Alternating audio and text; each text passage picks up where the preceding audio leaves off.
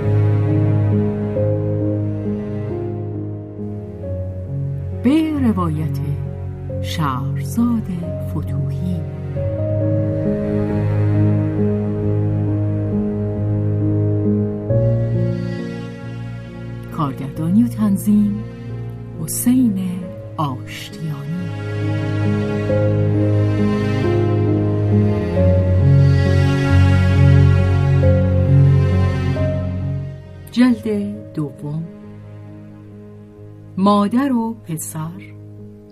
بخش دوم.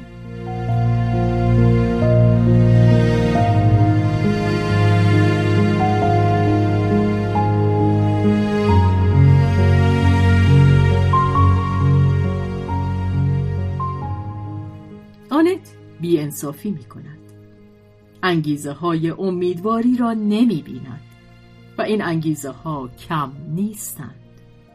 این توده مردم ساده خودخواه نشخار کننده به خوبی حق دارد که زمانی بخوابد. مدت هاست که راه میپیماید. در جنگ های صلیبی در جنگ صد ساله شرکت داشته است. این دلیل بر جوان بودنش نیست ولی تضمینی است بر نژاد او. این مردم ای بس که دیده اند ای بس عمل کرده اند بسی تحمل کرده اند بسی رنج کشیده اند. و میخندند این معجزه است. آنکه میخندد زنده است و هنوز خیلی مانده است که ترک زندگی بگوید. در این دنیای ناراضی از آنچه هست آنچه هست خورسندشان میدارد. هیچ نه کینه دارند نه به همسایه رشک می‌برند. یقین می‌دانند که هیچ جا بهتر از خانه خود نیست و هیچ چیز زیباتر از آن نیست که در آن بمانند. بیزار از جنگ خوگیر به آنچه مایه آسایش است. چهل و پنج سال آرامش. و ناگهان یک روز بی غرولند ساز جنگ بر خود راست می کنند چقدر این مردم جدل پیشه فرمان بردارند. آماده اند بی شور و هیجان که همه چیز را فدا کنند. زیرا کاری است کردنی. کاری است که همیشه کرده اند. بسته به زاویه‌ای که از آن نگاهشان کنند مردمی هستند احمق و دلانگیز. آن مایه پذیرند خویی ساده دلانه و بیقیدانشان نشانی از پوچی دارد ولی به همان اندازه هم عظمت در اوست. و اما فرزندان ما از اینان چه می‌دانیم؟ آنچه آشکارا نشان می‌دهند جز بازی نیست. کار حقیقی در ژرفنا صورت می‌گیرد. چشمان معلم یا پدر و مادر دورتر از پوسته جوان نمی بیند. شما از بچه جز آنچه موجب می شود که او را به فلان نام بخوانید چیزی نمی شناسید. شما آن هستی جاودانه را که سن و سال ندارد و آتش آن در زوایای هر روح خواه بزرگ و خواه کوچک نهفته است نمی بینید. شما هرگز نمی توانید بدانید که آتش هرگز زبانه نخواهد کشید. اعتماد کنید. شکیبا باشید. ولی آنت اعتماد و شکیبایی نداشت. او همچون شناگر زورمندی بود که می‌خواهد از رودخانه بگذرد و در خلاف جهت آب می‌رود یا مانند آن پرندگان مهاجر که رو به باد پرواز می‌کنند. در پاریس وقتی که در پیرامون خود بوی تب میشنید پنجره ها را باز می‌کرد. در برابر به اراده آرامش توسل میجست. اینجا وقتی که پرده زخیم بیغیدی را می‌بیند صدای رنج را میشنود که برخواسته است. آنت نگران است. اگر از دیگران ناراضی است از آن رو است که از خود راضی نیست. آنان همانند که باید باشند آنان به اقتضای سرشت خود هستند ولی او آیا به اقتضای سرشت خود هست؟ آنت اینجا چه می کند؟ یک سال است که خیشتن را به دست سرنوشتی سپرده است که ملتش را با خود می‌برد در آغاز آنت لذتی پرتوان از آن می برد به زودی بدان خو گرفت اکنون نوبت خستگی است. نیروی نهفته دوردست در درون او اعتراض می کند. آنت نیک تشخیصش نمی دهد. گیج و بیج از آن رنج می برد. در برابرش خود را مقصر احساس می کند و این پشیمانی مبهم روی هر آنچه آنت می بیند سنگینی می کند. روی این دنیای کوچکی که افقش بدان محدود است. روی این بشریت ریزنقش. آنت عیبهای مردان را در این چهره های کودکانه می بیند سرنوشتشان را آینده مبتزل و بنبست زندگیشان را می بیند پسر خود را می بیند که در میان این انبوه بینامونشان گم گشته است. در این هزاران مورچه‌ای که از لانه به در آمده همچون رودی روانند و نمی‌دانند به کجا می روند. آنت خود را به صورت یک مورچه کارگر بیفرزند می بیند که توهی دست از شادی وظیفه مکانیکی خود را انجام می دهد. به نظرش می رسد که این بچه ها همه حتی پسر خود او از ملکه قولاسا و خرف طبیعت نام بیرون آمده اند. آنت دهانی بدمزه دارد و روحی خشک شده. همه چیز کم دارد. فقط پسرش نیست که بیرحمانه کم دارد. آنت خود را کم دارد. پسرش هم او را کم دارد. ولی مارک کسی نیست که بدان اعتراف کند. مارک از او جدا شده بود. سخت در خشم که چرا آنت او را ترک گفته. به شبانه روزیش فرستاده زندانیش کرده زندانی خواهیم دید. تا چهار هفته مارک برایش نامه ننوشت. آنت یک بار و دو بار و سه بار برای پسرش نامه فرستاد. ابتدا مادرانه و جدی ضمن آنکه در پرده به او میفهماند که اگر خود را اصلاح کند خواهدش بخشید. بخشیدن. بخشیدن. آن هم او. این اوست که نمی بخشد. پس از آن با لحنی براشفته از آنکه مارک نامه نمی‌داد و سرانجام نگران و سخت دلواپس مارک دندان به هم می فشرد. فقط زمانی تصمیم به نوشتن گرفت که سیلوی که آنت احوال بچه را از او خبر می گرفت به تالار ملاقات دبیرستان آمد و او را سرزنش کرد. آنگاه مارک مهارت خود را به کار بست و نامه‌ای که در خشکی شاهکاری بود برایش فرستاد. بی کمترین سرزنش یا گله گذاری بی هیچ تلخ کامی چه در آن صورت اندکی از احساس قلبیش فاش می‌شد. ادبی سرد.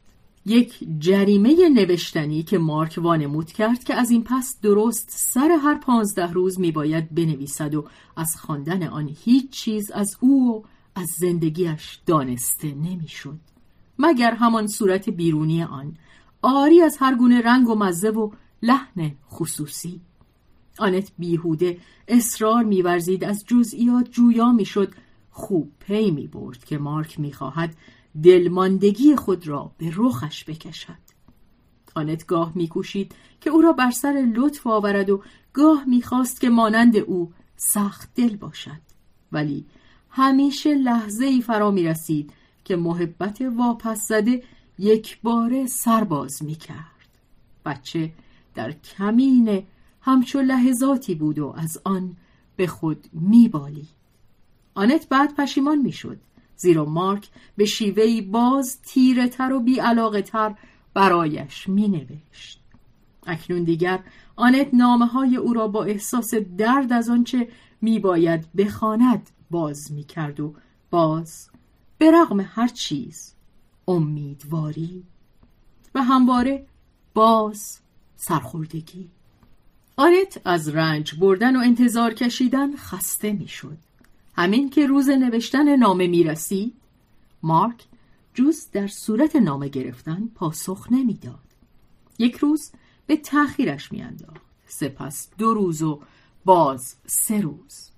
و آن وقت انفجار سرزنش و محبت بود که آنت نمی‌توانست بر آن چیره شود. پس از آن هم آنت یک ماه خاموش ماند. حال که مارک غم آن ندارد مارک از خاموشی یک ماهه آنت تقریبا بیمار شد. هرچه هم ادای مردان نیرومند در می آورد و می‌خواست به نامه های مادر اعتنا نکند بیهوده بود. و که چه انتظار آن داشت! فقط غرورش نبود که از سر کینتوزی با لذت به خود می گفت نمی تواند از من چشم بپوشد. این عطر محبت که باد از دور دست دشت و روستا به سویش می آورد مارک اکنون نمی توانست از آن چشم بپوشد. تا زمانی که نامه های مادر مرتب در روز معین آمده بود مارک وانمود می کرد که آنها را با بیاعتنایی به عنوان چیزی که به او بدهکارند دریافت می کند همین که دیگر میانشان فاصله افتاد مارک به کمبودشان در زندگی خود پی برد. ناشکیبایی در او در گرفت. و با آن آرزومندی. وقتی که سرانجام عطر محبت مادر به همراه نامه به مشامش می رسید حریسانه از آن لذت می برد و نیاز به گفتن نیست که از اقرار به آن سرباز می‌زد. پسر دقل باز ترجیح می‌داد که لذت خود را به غرور خیش نسبت دهد که با گستاخی می گفت یک بار دیگر به زانوش درآوردم. ولی هنگامی که آنت دیگر نامه ننوشت مارک ناگزیر شد که در دل به این حقیقت اهانتبار اعتراف کند. به مادر نیاز دارد. در دل اعتراف کند. نه نه من چیزی ندارم. من چیزی نمی‌دانم که اعتراف کنم. شب مادر را به خواب می‌دید. خوابهایی که آنت پیوسته در آن ظاهر می‌شد بی آنکه هرگز مهربان باشد هرگز دوستانه باشد بلکه پرنخوت و سختگیر و تعن زن برای آزردن دل او برای خار داشتن او. مارک بیدار می‌شد. بیزار از آنت و دیوانوار مشتاق. چه مشتاق آنکه سخنان دلازار به او بگوید. او را در چنگ داشته باشد رنجش بدهد از او انتقام بگیرد ولی تماس دستهایش مارک را از جا می جهاند. تصویر مادر را از خود میراند تصویر باز می آمد. آن دهان زیبای تحقیر کننده مارک در صدد برمی آمد که در خاطره خود به آن اهانت کند به زندگی آزادی میاندیشید که مادرش میبایست گذرانده باشد و اینک او را از آن منع می‌کرد. همچنین در خواب زنهای دیگری می‌دید که به هیچ رو نه در خطوط چهره نه در رفتار و نه به سن و سال به آنت شبیه نبودند. و با این همه مارک بی چون و چرا آنان را با مادر خود یکی می گرفت و این به او امکان می‌داد که در قرقاب توهی از روشنایی احساسات واپس زده خود را این اجدهای هزار سر را به حساب او ارضا کند. چه ماههایی! تبدار و دست و پا بسته در این آغل چارپایان زندانی. و همچنین زندانی این اندیشه ها و این تنهای جوان آتش گرفته. زندان مدرسه شبانه روزی برایش از کوچه هم خطرناکتر است. جان را ملال به تباهی میکشاند.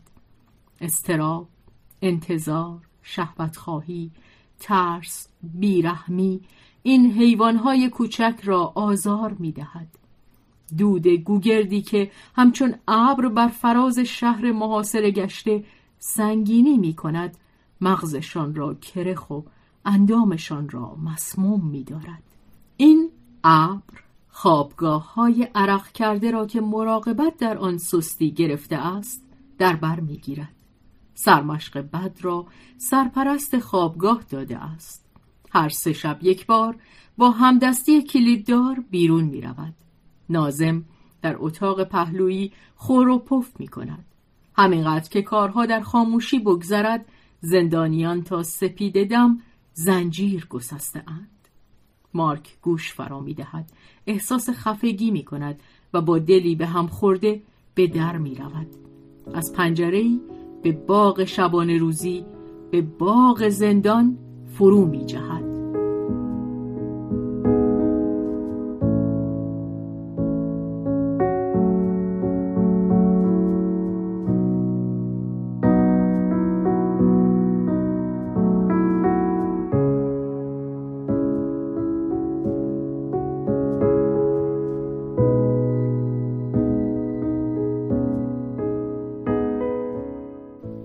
شب تاریک چهار دیوار بالا آسمان تیر رنگ پرتو یک نورافکن میگذرد و ظلمات شب را میکاود. مارک به زندان دیگری رفته است. خود را به دیواری که در طول کوچه خلوت کشیده است میرساند. در خانه ها روشنایی نیست. در این کوی بورژوانشین که از مرکز شهر و از صداها بدور است همه چیز به خواب رفته است. بسیاری از ساکنان از پاریس گریختند مارک خم می شود دیوار خیلی بلند است. خطر آن هست که پاهایش بشکند.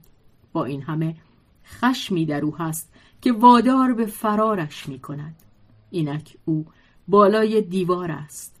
پاها از دو سو آویخته. با دو دست آویزان می شود و پاهایش شکافی در دیوار می جوید که بتواند در آن بند شود. در کوچه صدای قدم هایی که به سویش می آید می کوشد تا دوباره بالای دیوار برود اما دیر شده است او را دیده اند از آن پایین در تاریکی صدایی می‌پرسد می‌خوای بپری؟ مارک می‌پرسد شما کی هستید؟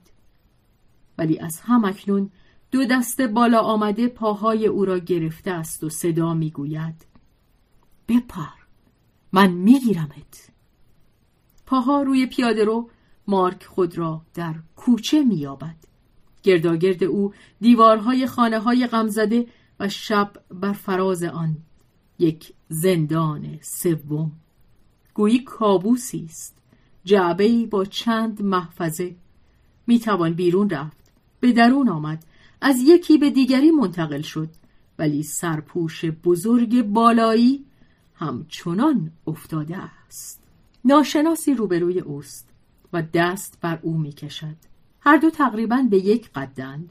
کبریتی گیرانده می شود و شولهش یک دم هر دو چهره را روشن می کند او کارگر جوانی است نه چندان بزرگتر از مارک. رخساری بیمو رنگی خاکستری خطوط چهره ظریف حالتی عصبی پلکهایی مورب و در زیر آن مردمکهایی متحرک. نگاهی کنجکاو که می گریزد لمس می کند اما قرار نمی گیرد لبخندی دو پهلو در کنج لبهای رنگ پریده. باز میانشان شب فرو افتاده است. ولی یکدیگر را خوب دیده اند. آن یکی بازوی مارک را مالش می دهد و به او می گوید کجا می روی؟ مارک می‌گوید نمی‌دانم. پس با من بیا. مارک دو دل است. غریزهش بر حذرش میدارد. بر مخاطرات جنگل آگاه است. از حریف هیچ چیز نمی‌داند ولی بو می‌کشد که او خود از این جنگل است. قلبش میتپد ولی کنجکاویش بر ترس چیره می شود و از آن گذشته. مارک اگر هنوز دلاور نیست بیباک هست. دلاوری بعدها به دست می آید آنگاه که شخص در وضعی است که می تواند نیرومندی و ضعف خود را برآورد کند. یعنی پس از آنکه آنها را به آزمایش گذاشت. مارک کنجکاو است که خطر کند. بازوی خود را از دستی که می فشاردش بیرون می کشد در حالی که به نوبه خود با هر دو دست آن یکی را اگرچه با فاصله گرفته است می‌گوید برویم. بی آنکه بپرسد کجا؟ سراسر آن شب آن دو ول میگردند. همچنان که دستهاشان در آغاز جانهاشان یکدیگر را لمس کرده اند ناشیانه هر دو اندکی خشن از یکدیگر میترسند ولی نمی‌دانند که آن دیگری هم میترسد. نه آن ترس جسمانی. تماس نخستین آن را در مارک تقریبا از میان برده است. هنگامی که در کنار هم به خاموشی راه می روند هر از چندی از نو ظاهر می شود مارک در جیب خود با چاقویی ور می رود سلاحی بی خطر که نمی‌داند چگونه به کار برد. آن دو با شتاب به گفتگو در میآیند. دلشان به سخن اطمینان مییابد. در روشنایی روز اگر می بود آن دو به کندی به هم نزدیک می شدند ولی شب در این کوچه های سیاه پوش که در آن چراغ ها چنان که گویی در پای تابوت کورسو هستند تفاوت ها محو می شود آن دو از یک گله اند. آرزوهای یکسانی به پیش میراندشان. خطرهای یکسانی تهدیدشان می کند خسته از راه رفتن یا درستتر بگویم. از آنجا که پیش از دورتر رفتن می‌خواهند یکدیگر را بررسی کنند در یک میدان تاریک روی نیمکتی می نشینند. آن یک کازیمیر نام دارد. سیگاری میپیچد و به مارک تعارف می کند مارک که از دود خوشش نمی آید و حالش از آن به هم می خورد سیگار را می گیرد و می کشد آه شرمندگی. مارک در جیب خود هیچ ندارد. نه توتون نه پول. دمی دیگر چه خواهد کرد؟ این دلواپسی او را مانع از گوش دادن می شود. ولی با این همه می شنود و کنجکاویش باز بر او چیره می شود. اعتماد و اعتماد متقابل. از زندگی خود برای همدیگر حکایت می کند کازیمیر کارگر برق است. در یک کارخانه ارتشی کار می کند رقم درآمد روزانهاش مارک این بچه برجوا را که هیچ درآمدی ندارد و جز خرج کردن چیزی از دستش بر نمی آید خورد می کند کازیمیر در پی سوء استفاده از برتری خود نیست. مدت هاست که از آن خبر دارد. شاید آماده باشد که آن را با فرودستی برجوایی که از هنگامی که از مادر زاده است تحقیرش می کند و بر آن رشک می برد معاوضه کند. ولی امشب او نه به تحقیر می اندیشد و نه به رشک. کششی نیرومندتر در او کارگر افتاده است. چهره ای که ساعتی پیش به یک نظر دیده است. این جهان ناشناخته انسانی. خود او نیز برای مارک ناشناخته است. هر دو در پی کشف یکدیگرند. موانع برداشته شده است. مگر مارک از طبقه خود نگریخته است؟ کدام از طبقه این فرزند بی پدر؟ میانشان برابری برقرار است. ولی کازیمیر بزرگتر از اوست. نه چندان به سن و سال. چند ماهی بیش با هم تفاوت ندارند. و این به گفتن نمیارزد. کازیمیر از حیث تجاربش که زندگی در کویهای کارگری بر هم انباشته است از او بزرگتر است. مارک چیزی نمی‌گوید. شرمنده است و حریص به شنیدن. خاموشیش بهتر از هر چیزی به کار او میآید. به نظر می رسد چیزی را که آن دیگری نمی‌داند او می‌داند. و گاه که خطر می کند و چیزی می‌گوید آن را با کلماتی کوتاه و ساتوری و به لحنی تنظامیز ادا می کند که به اشتباه می اندازد. اشتباه مدتی دراز نمی پاید. نباید از نزدیک در آن نگریست. همچنین آن چهره دخترانهش در روشنایی چراغ کافه‌ای که کازیمیر او را بدانجا میکشاند. در برابر نگاه کازیمیر نگاهی تیز و زیرجلی که مانند پیچک مو از پهلو بند می شود نگاهی که در کمین اوست در او میکاود و موجب دست پاچگی و کششی تو هم با خشم در او می شود پرده از راز پخمگی و سادگی مارک برداشته می شود می خواهد از او بگریزد یا که به مبارزهش بخواند ولی میان این هر دو دو دل مانده. نه این از دستش برمیآید نه آن خود را لو می دهد تسلیم شده است.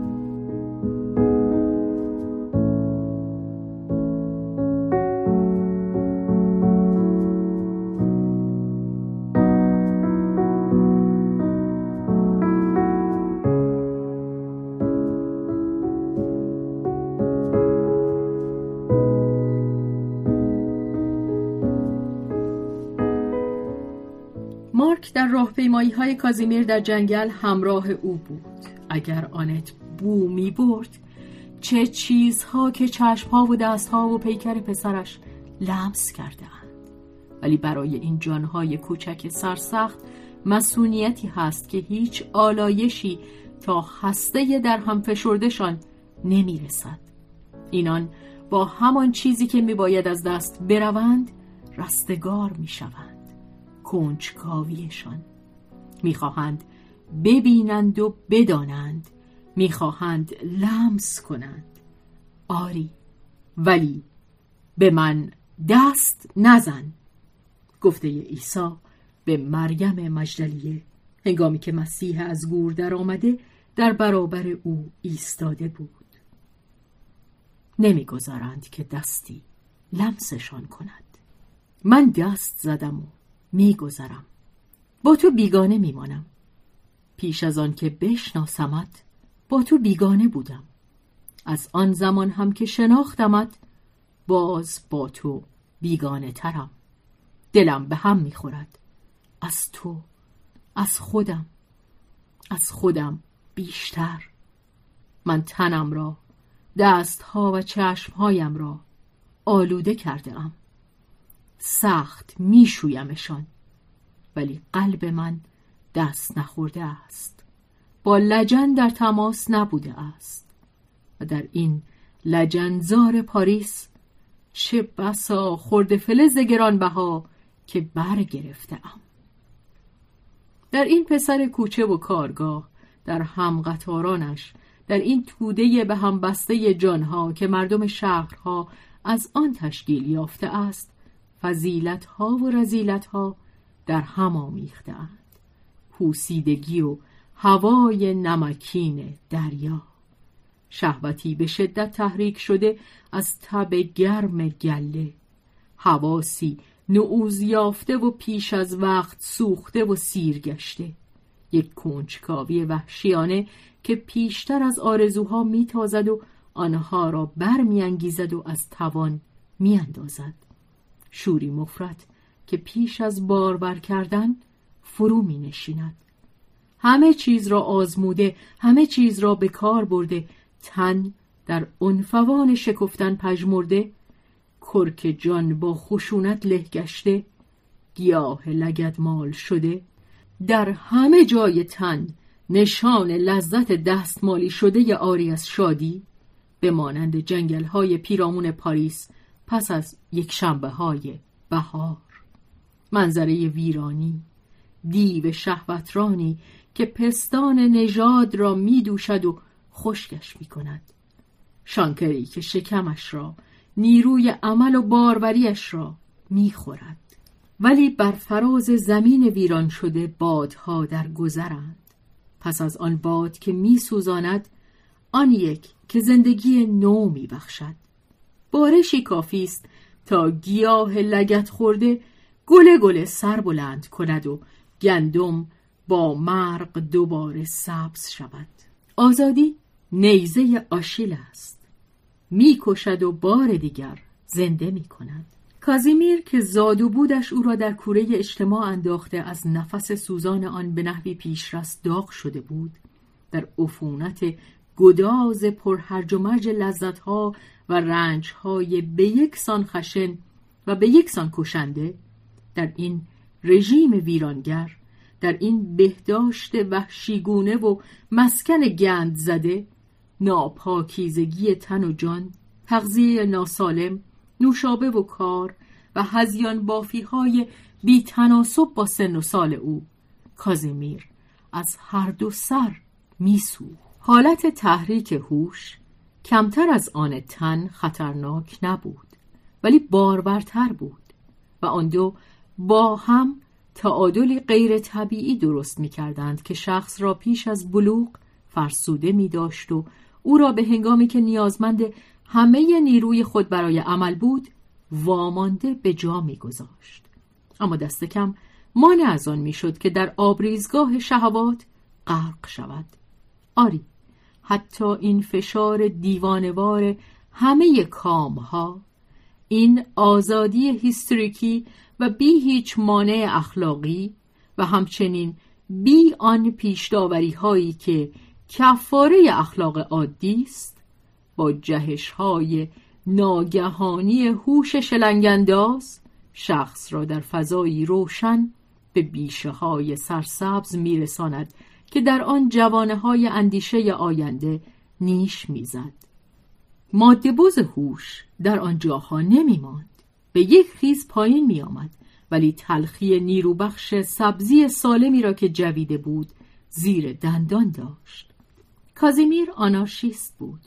غرور خود آموختگان پر باد از دانشی بد دستچین شده و باز بدتر حزم شده خودخواهی جزمی و اداهای بازیگرانه شوق بحثهای بیهوده گمراهی جنسی ویرانگری دیوانوار همه ارزشهای مستقر لاف و گذاف نفی اخلاق ستیز جویی دسته ها و افرادی که به یکدیگر رشک می‌برند این همه در بنای سربرکشیده که برای به پاداشتن آن به دستها و قلبهای پاکی از تراز رکلوها و کروپوتکین ها نیاز بوده است همواره بسی ویرانی به بار آورده است.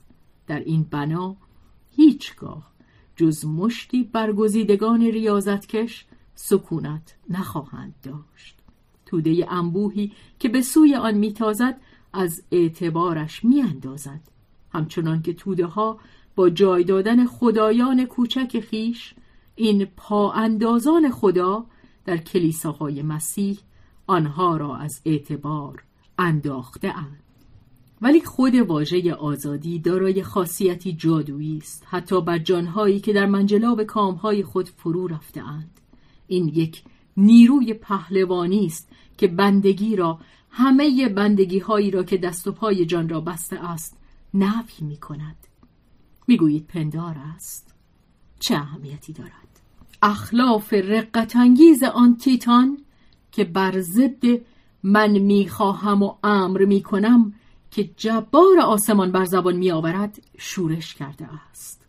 در این واماندگان آتش مقدس پرومترا می‌توان باز یافت مارک در زیر قدمهای خود جرقش را می‌دید که چک چک می‌کرد. اینک آن ساعت استثنایی که در آن برادران دشمن خوب آنارشیست ها و سوسیالیست ها و سندیکالیست ها در شورش خود بر ضد جنگ ستیزه های گذشته خود را از یاد می بردند تا در چنین زمینه ای با هم متحد شوند. بس که آنان به شماره کم بودند به زحمت یک مشت همه آن دیگران میدان را خالی کرده بودند. از ناتوانیشان در برابر افکار عامه از ترس کیفر به انگیزه غریزه های دیرینه غرور ملی یا به بوی خونی که می‌توان لیس زد به ویژه از سر آشفتگی آشفتگی حراسناک اندیشه های خطایی که دموکراسی ها مانند بوغلمون به افراط از آن فرو می‌دهند. هیچگاه ژزویت ها در روزهای شکوفان فن کلام چنین دیوانوار به موشکافی در مفاهیم نپرداخته اند. چیزی که اگر در همه زمینه ها به کار رود موفق می شود که همه چیز را به هم مخلوط کند جنگ و صلح حق و بیدادگری آزادی و انصراف از همه آزادی ها نتیجه قطعی تر این همه آن بود که اقلیتی از جانها که تا آن زمان با سرسختی کوشیده بودند تا خود را آزاد سازند به جایگاه پاروزنان در کشتی های اعمال شاقه برمیگشتند و با پشت خمیده زیر ضربات شلاق پارو می‌زدند. در پایان سال 1914 سرکشانی که در پاریس خود را بر کنار از قل و زنجیر نگه داشته بودند به دوازده تن هم نمی رسیدند. از آن پس اندک اندک بر شمارشان افزوده شده بود و به صورت دو یا سه گروه کوچک در آمده بودند که روشن ترینشان گروه زندگی کارگری بود. مارک روز یک شنبه در پاره اجتماعاتشان حضور یافت. آنچه در آنجا شنید او را به لرزه درآورد. تا آن ساعت او جنگ را هرگز به بحث نگذاشته بود. بسیار روشن بینتر از آن بود که بیرحمی و ستم آن و شاید هم احمقانه بودن آن را درک نکند. ولی پذیرفتن آن را کاری مردانه می شمرد. مارک در سن و سالی بود که در آن بالاترین فضیلت در این یک کلمه خلاصه می شود. مردانگی و زور ستم پیشه بیشتر از زوری که عادلانه به کار رود کششی نهفته اعمال می کند. زیرا بیشتر زور می نماید. یک سر خام و یک سر ناب است و خطر بیشتری در بردارد مارک از ستایش قانون بیرحمانه پیکار برای زیستن برای خود مایه غرور می ساخت. قانونی که آدمیان را مانند خرچنگ هایی که در یک سبد انداخته باشند زندانی جنگی جاودانه می کند. جای اشک نیست.